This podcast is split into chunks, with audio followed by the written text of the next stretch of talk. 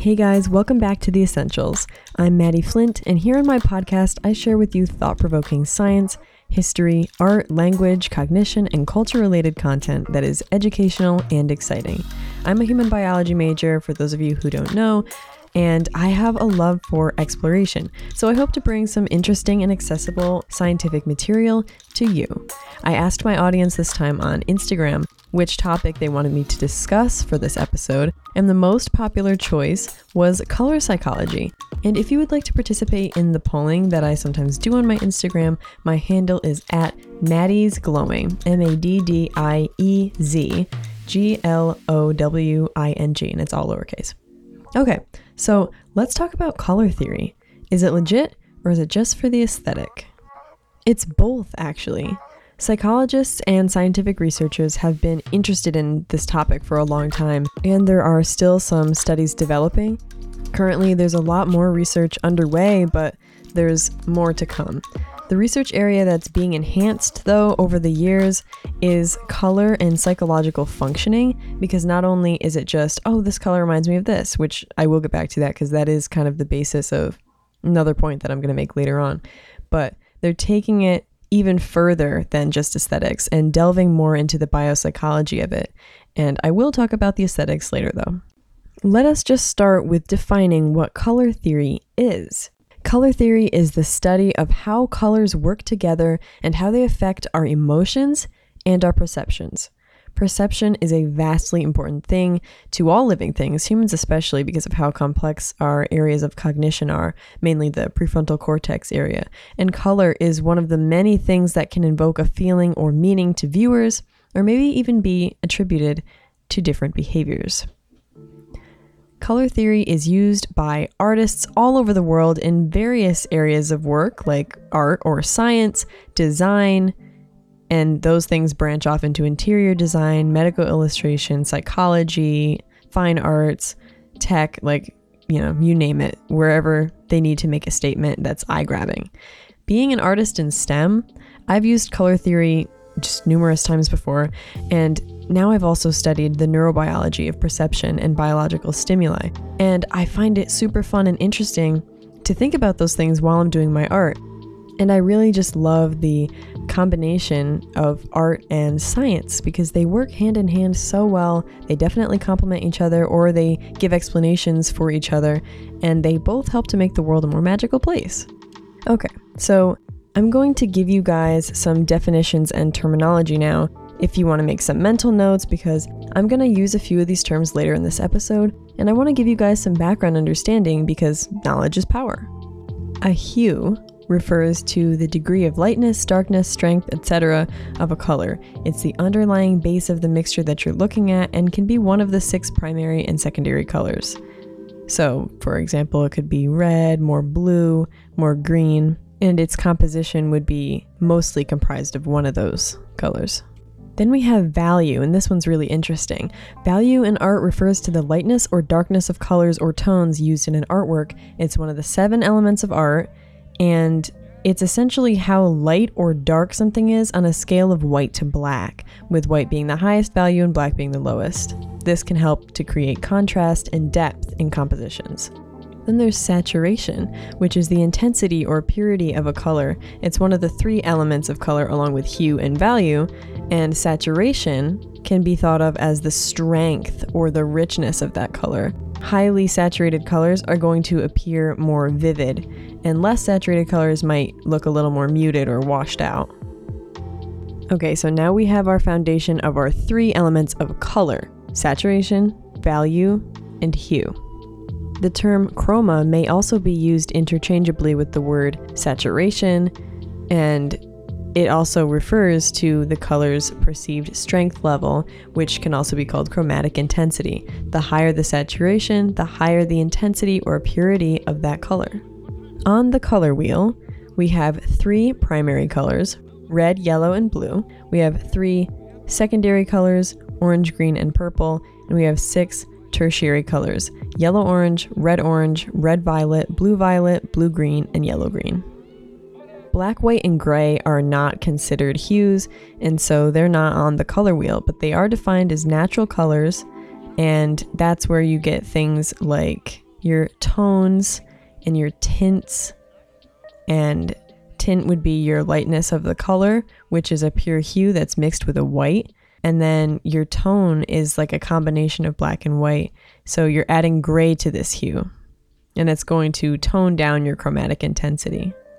And then you have shades, and that's when you add any amount of black to a pure hue. That produces a shade of that color. But as an artist, you can know all of these things and you can apply them, of course, but you can also sometimes break some rules. Like, I really like having blue shades instead of black shades with gray. Like, sometimes I'll just use blue and like mix that with some other color, like a little bit of green or a little bit of red. And if you put that on paper that's like brownish or put it against a yellow or a contrasting color of blue, which uh, on the color wheel, a contrasting color of blue would be the yellow orange area. So they create a great contrast.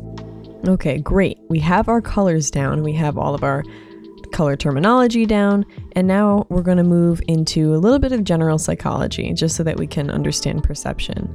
And perception is the way that sensory information is organized, interpreted, and consciously experienced. So it involves both bottom up and top down processing. In bottom up processing, that is going to be perceptions that are built off of just sensory input that we're looking at or observing in that moment. Like it's not based on things that we already know. So if you see something that you've never seen before, that's going to be bottom up processing because you're trying to take in all of that new information. So on the other hand, top down processing, which is what I feel like occurs more commonly, that is how we interpret those sensations as they are influenced by our available knowledge, which is our experiences and our thoughts. So if you already know what something looks like and you see something new and you're like, oh, I've seen this before, that kind of looks like, and then you use your pre existing knowledge to be able to perceive this new thing that you're looking at. And then we have a really important factor that affects both sensation and perception, and that's attention which plays a significant role in determining what is sensed versus what is perceived. Specifically, what are we focusing on in our environment? What things are so eye grabbing or attention grabbing that we are tuning out all of the other things that are also going on around us because we're not really paying attention to them, where they're not really of interest, they're kind of just fading into the background, and then something kind of stands out. Then we also have our emotions and our feelings. And those two things, though they're used interchangeably, and I know because I do it myself, they are actually different if you're going to go from the psychological standpoint of them. An emotion is normally short lived, but it's intense, and they are also likely to have a definite and identifiable cause. Feelings, on the other hand, are influenced by our perception of the situation, which is why the same emotion can trigger different feelings. And this is always a really fun part of psychology to read about because there are so many different theories over the course of psychological history and biological history and all this about the development of our emotions. And there's also different theories on how many types of emotions that we can experience. And there are some things that can actually affect the way that we express and interpret emotions, like sociocultural norms, for example. Different cultures may have different associations which are learned about different things in the environment. And then we do have some expressions that are considered to be universal, such as a smile or a frown. Now we know that there are different things that can affect perception. We know what perception is. We know what other things are involved in those types of processes in the brain, like emotion and attention. And we also know our foundation of all the colors and stuff. But do we actually know what a color is? Have we thought of that? How would we define color? It actually has a very scientific definition, and it reads that color is the element of art that is produced when light striking an object is reflected back to the eye. It can mean a lot more than that from person to person, but that's just the scientific objective baseline for that mechanism of what a color is and how we can perceive it. Hence, why understanding perception and what colors are is so important. Can anything influence our perception of colors? Yes, a lot of external factors can influence our color perception, such as distance, for example. You know, when you're hiking or where you can see a lot of layers of a landscape, the things in your foreground that are closest to you are going to be a lot clearer and a lot more saturated. And then things that are in the background, like, say, some mountains, are usually appearing less saturated. So they're appearing more blue when you know that they're made up of green trees and like dirt and all this different stuff that you can see when you're close up. But from further away, it starts to lose saturation to the point where they appear blue. And then there's things like color blindness, which is an X linked genetic trait, meaning that whatever this characteristic is, is linked to the X chromosome. It's influenced by the genes on that chromosome specifically. And it contains many more genes than the smaller Y chromosome does. And males are more likely to be affected by these X linked disorders than females because, as females, we have two copies of the X chromosome. So if something goes wrong on one, we have another one to kind of suppress the expression of the one that isn't working right in some area. But because guys only get the one, they're going to have whatever traits are on that one. And color blindness is a deficiency of the red green part of color vision. So while we have variation in how we may perceive color with things like distance, like where you are standing, maybe lighting, and also genetic things like color blindness, there are major things that remain the same across all populations of people. And then there's synesthesia, and I know a lot of people find that really interesting to read about. Um, but that's kind of a different story. That's where your perceptions of different stimuli actually get mixed together, such as tasting shapes or hearing colors or etc. So there is a really cool interplay between the senses. Like every time you see the letter A, you would see it in red. And I actually do see the letter A in red. I don't know if it's just because in kindergarten, when everybody is learning the basis of phonics, the letter A is always apple or whatever, and it's just in red. Maybe it's that. I don't know. I also see the word math in red maybe that's not synesthesia. I think that's universal. I think a lot of students think that their subjects have a specifically colored binder or folder that goes with it, like math being either red or blue and science always being green. Anyway, women are more likely to have synesthesia than men, and it isn't weird, it isn't a disability or disorder or anything like that. More generally speaking, though, humans have the ability to perceive colors of a certain wavelength. So we're all mostly on the same page when we think about colors. One 2020 study that verywellmind.com highlights surveyed the emotional associations of 4,598 people from 30 different countries around the world and found that people commonly associate certain colors with specific emotions. According to the study results, 51% of respondents associated black with sadness, 43% of people associated white with relief, 68% of people associated red with love, 35% linked blue to feelings of relief, 39% linked green to feelings of contentment. Yellow had 52% of the people associating it with joy. Purple, 25% reported they associated it with pleasure. 36% of people linked brown to disgust. 44% of people associated orange with joy. So it's that yellow orange, the brightness, like I was talking about earlier. And then pink had 50% of people associating it with love. And I think these findings are really cool and they kind of hint at our biology a little bit and our history of learned associations. And depending on the studies that you look at, some of them are a little bit different. Like they may vary in red, actually, or black, just some of those colors. But usually yellow was joy or like orange. And then pink and red are love. But there can be a little bit of variation in there naturally because with creation comes variation. I think we all know that. But I do really think it's cool that so many people around the planet have the same associations with those certain colors. And we know that not everybody in every one of those countries is going to be speaking the same language and having the same sociocultural norms around them. And this is why colors are such a major essence of communication, because not all languages will have an equivalent for, say, the English word blue, but everybody can perceive that color. It just may not have its own word. But this is why associations are really cool to look into.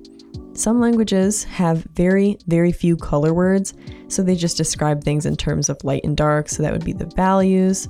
So let's bring light into this discussion actually.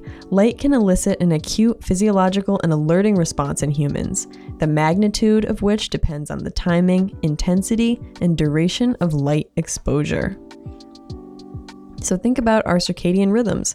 What does light do to stimulate wakefulness?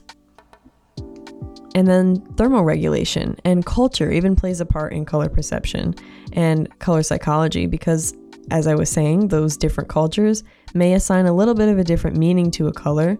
For instance, pink for girls and blue for boys. That's kind of just a social construct. But now something like red, that goes even beyond a societal thing like like the pink for girls, blue for boys. And I think this one is a little bit more innate because it just jumps out at you so much more than, say, the other colors in your natural environment do.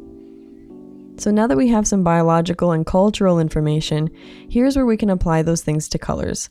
Like feelings and facial expressions, colors are non verbal. Nonverbal cues are crucial also in human communication. Think of a smile, or a wave, or a wink, or a hug. We know that those things have implications. Colors can be used for a communicative expression or to cause specific feelings or moods to arise in a particular setting because our brains love to associate things. A big part of human cognition is actually associative learning. Things that occur together are going to be fused in a way. You hear your alarm clock in the morning, for example, and that means it's time to wake up. This pairing works because it's an alarm and it's the morning. If you were to hear an alarm at a different time of day, it's not going to make you wake up. It's going to draw your attention, but it's not a wake up alarm. So, all of these things are part of the conditioning responses, classical conditioning. You've probably heard of Pavlov's dogs. I think I've mentioned them on my podcast before with the fact that the dogs started to associate the bell with their food. So they would start salivating before they got their food because they associated food with the bell and all that stuff. Um, but that's basically what our brains are doing too. With colors, we typically see water and the sky being blue. So these visual cues are helping us to create mental representations of things. So if somebody associates clean water with the color blue, they might favor that color. See, it's all about associations. So now I'm going to talk to you about colors and their attributes. This is probably the part that you guys have all been waiting for, but I had to have the general psych part and a little bit of the color wheel stuff in first because I feel like that just makes it more holistic. So here are the colors and their attributes. With blue, we see that being associated with peace, calmness, trust, confidence, and loyalty. And then green, we see it being associated with health, tranquility, growth, and generosity. Purple, luxury, power, ambition, and creativity. And then red, passion, excitement, energy, confidence. So red and blue both have a level of confidence, I guess, that's associated with them.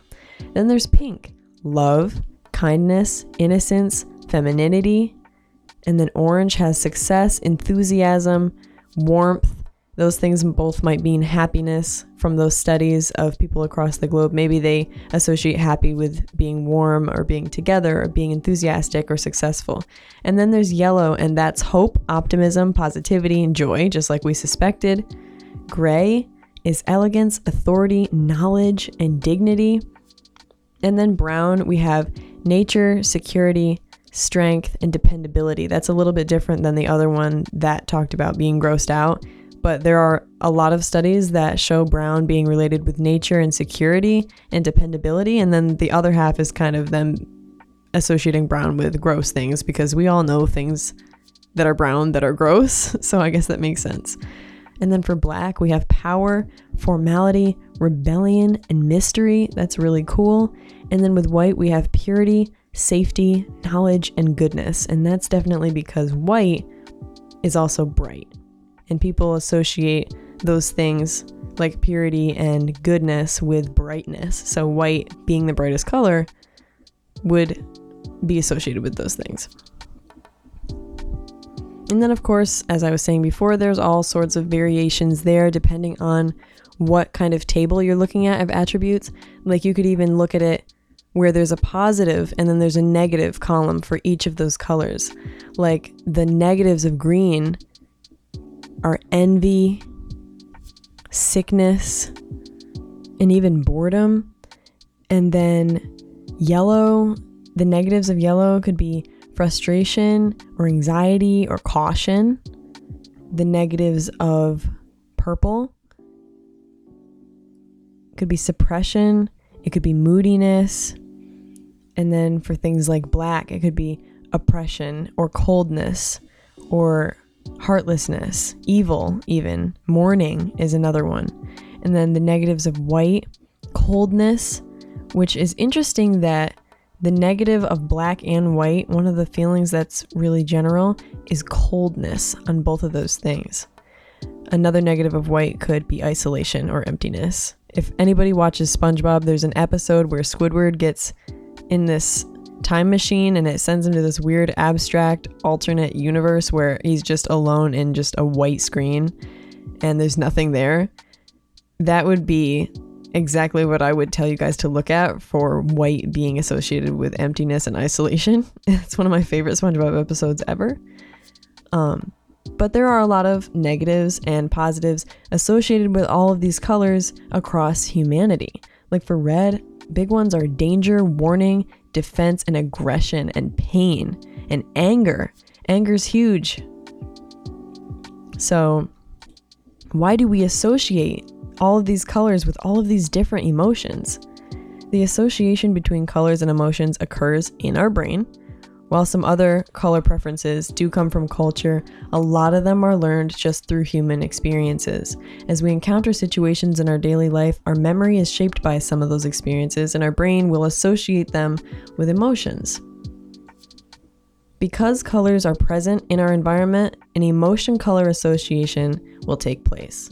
There's a myriad of colors associated with emotions, which depends on the culture we live in. So it's nature and nurture again. And I want to link some of these articles that I have some of this info from because I think they're really interesting and they would be cool to take a look at. So I want to talk about red just for a moment. The color red has a super strong effect on psychology. So let's just think about what things are red or maybe have been perceived as red fire, even though it's more orange and sometimes may have white or blue. But fire. Fire because fire's hot.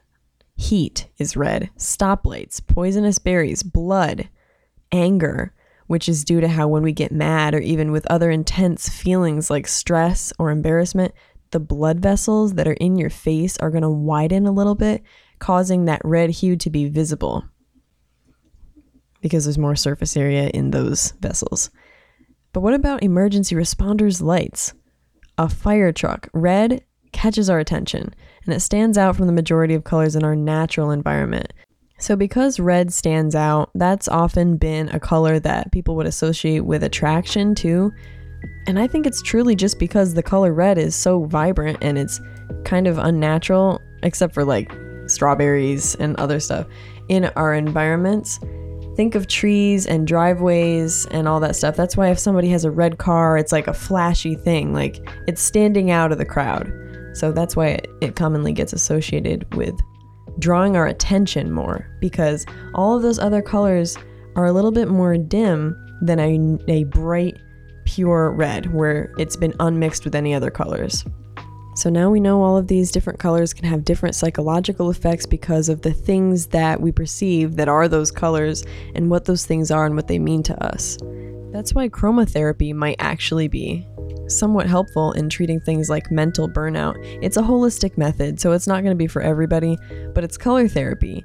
And this would be done by shining an appropriate color on an area of the body or looking at a particular color or something and it's safe, it's pain free. I've never tried it before, but I guess being an artist, you kind of you're just working with colors all the time, so you're thinking about them a lot. So maybe that is color therapy in a way. But depending on what you associate with those colors, like maybe if someone were to shine a red light at you, it wouldn't energize you or invigorate you, it might make you angry. So it all just depends on your perception.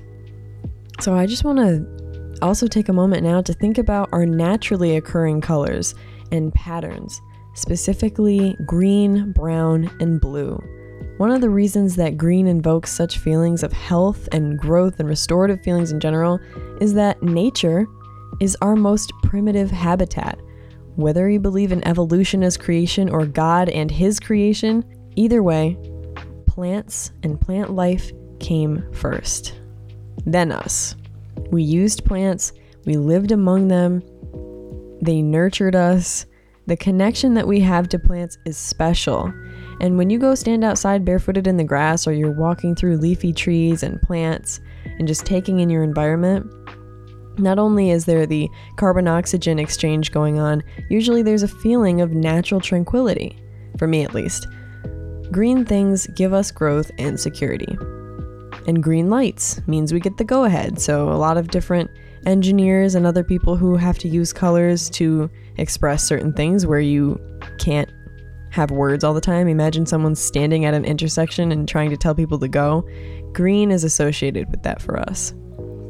It's kind of interesting also how a color representing the natural and organic world could also be used for something like money, which consumes a lot of people's lives. We work to get it, we love to get it, because it brings us stability, or so we think, and stability is associated with that color green. I don't know, that's just something to think about. If anyone hasn't read The Great Gatsby, now is the time to read it. Green plays a huge role in that story as a literary device. I won't spoil it for you, but it's really great, and green is symbolic in that book. So, those are all of our green things. And then we have brown, and that could be authenticity or support or just organic in nature. Those are the positives. It's an earthly, reliable feeling. Picture jumping in the mud or drinking hot coffee or having some chocolate. Brown is a comfort color. So is green. And these colors are not very artificial looking unless you're getting them as some kind of a pre-mixed artificially made paint color or something or something else that's just not as it is in nature. And then there's blue. Immediately everybody's thinking of the sky and water. So that's the ocean, the sky above it, all of these calming things. This is a secure color, an orderly feeling, and it's calming and it's invoking serenity. And all of these colors are a part of our ancient past. And just as another source of information for us to use to understand why those certain colors are so prominent in our lives still, or they may really draw certain feelings that can't be invoked by anything artificial. I'm going to look at the Bible and we're going to look at Genesis and we're going to look at the seven days of creation. Day one was light, so there's value, there's light and dark. And then day two was atmosphere, so there's your sky. Day three, it was ground and plants, so there's brown and green and all of these beautiful, naturally occurring and growing things and organisms that some of them can still be found to this day. Like they haven't died off, they're still around. If you go outside and you have ferns, go go pay your ferns some attention. They're they're great. And then we had day 4. That's the sun and the moon and the stars. And day 5, birds, sea creatures, and day 6, land animals and humans. So there we are all the way down on day six. And we don't know that these are 24 hour days because even on different planets in our own solar system, all the days have different lengths. And then day seven was the day of rest. So while these are days here, they're they're regarded as the word day. Maybe if we use evolution and we kind of just think like maybe this is deep time, we don't know what day referred to. These things are all in the same order. We still had light, then we had our atmosphere, and then plants and all of these really early organisms, and then humans came a long way down the road. But either way, they're they're both implying the same thing that plants came before us. So all of these colors that were present created what we know as our natural environment. So we have a huge variety of different colors, and then we have all these things influencing our perception of it, like emotions, like what's catching our attention, like where we've seen these colors, what we associate them from. And then they sometimes gain a lot of popularity. Like if you bring fashion into it and you look at the trending colors for each decade, you can see the types of things that people wanted to prioritize are the types of feelings that people wanted to express based on the colors that were trending. And what did those colors signify? Like when you look at spring palettes, those are different from winter palettes. And then somebody's personality, maybe they associate themselves with spring and all of the different feelings that arise with spring, may be reflective of their favorite colors. And that is where we can bring in the aesthetics of interior design and fashion design and because we have these associations with colors, we're going to opt for different colors in our living spaces that are appropriate for how we want to feel in that space. And that goes a long way. There are endless possibilities and combinations you can do with colors. They speak so much. And now that we know that humans have either a learned or biological response to those certain colors, we will sometimes associate our own personalities with those colors. Now, due to all this, we can see why color is such a huge aspect of marketing strategies. Like, for example, of all the things we talked about, think about how colors invoke emotions and moods, and then apply that to your target audience. What are they thinking about? What do they like? And then we know that different colors have different cultural associations. Different colors can encourage customers to make purchases or to follow a certain company. So that's why understanding the psychology of color is also essential for developing marketing campaigns. And this is where rhetoric gets involved because you know businesses want to be persuasive, they want people to buy their products. The entire world, it felt like this summer, especially on social media, mainly on social media, was just pink because of Barbie. And that is a sociocultural thing. Pink being related to femininity, that's not a bad thing either. But we saw so much pink from Barbie specifically because that's her color. That's what we know Barbie for. And people on Instagram were using that as a huge marketing strategy because so many women and young women and girls were so excited for that movie to come out and everybody was wearing pink and it was really cool. Um, Instagram influencers were making food pink by using like beets and mixing it with sour cream and all this different stuff because of pink and what that invoked for people and how popular it was getting just because of the movie. So that's one example of a marketing strategy for colors. And in this whole episode, I really just wanted to illustrate how important colors are to humanity, hence why art is so important to humanity, and how loudly that art can speak without using a single word. And that's because colors are a universal way to communicate feelings with each other. Like, if you look at any of the great and classical paintings that shaped art history, you'll see purposeful color choices meant to signify or symbolize a specific emotional state, and they drew a lot of attention because of that. So now that we know all of these different things about color and why we like certain colors, now you can think about your favorite color and maybe think about why it is that you like that color. So I hope that you guys enjoyed this episode of The Essentials. I did. I had a lot of fun researching for it. And thank you for all voting. Those of you who are listening who voted on my Instagram. Um, it was fun to research your favorite topic. As always, thank you for tuning in. I appreciate the listen. And be sure to check out my podcast here or on Spotify or YouTube. And check out all the other great podcasters that are also here on the BMG network.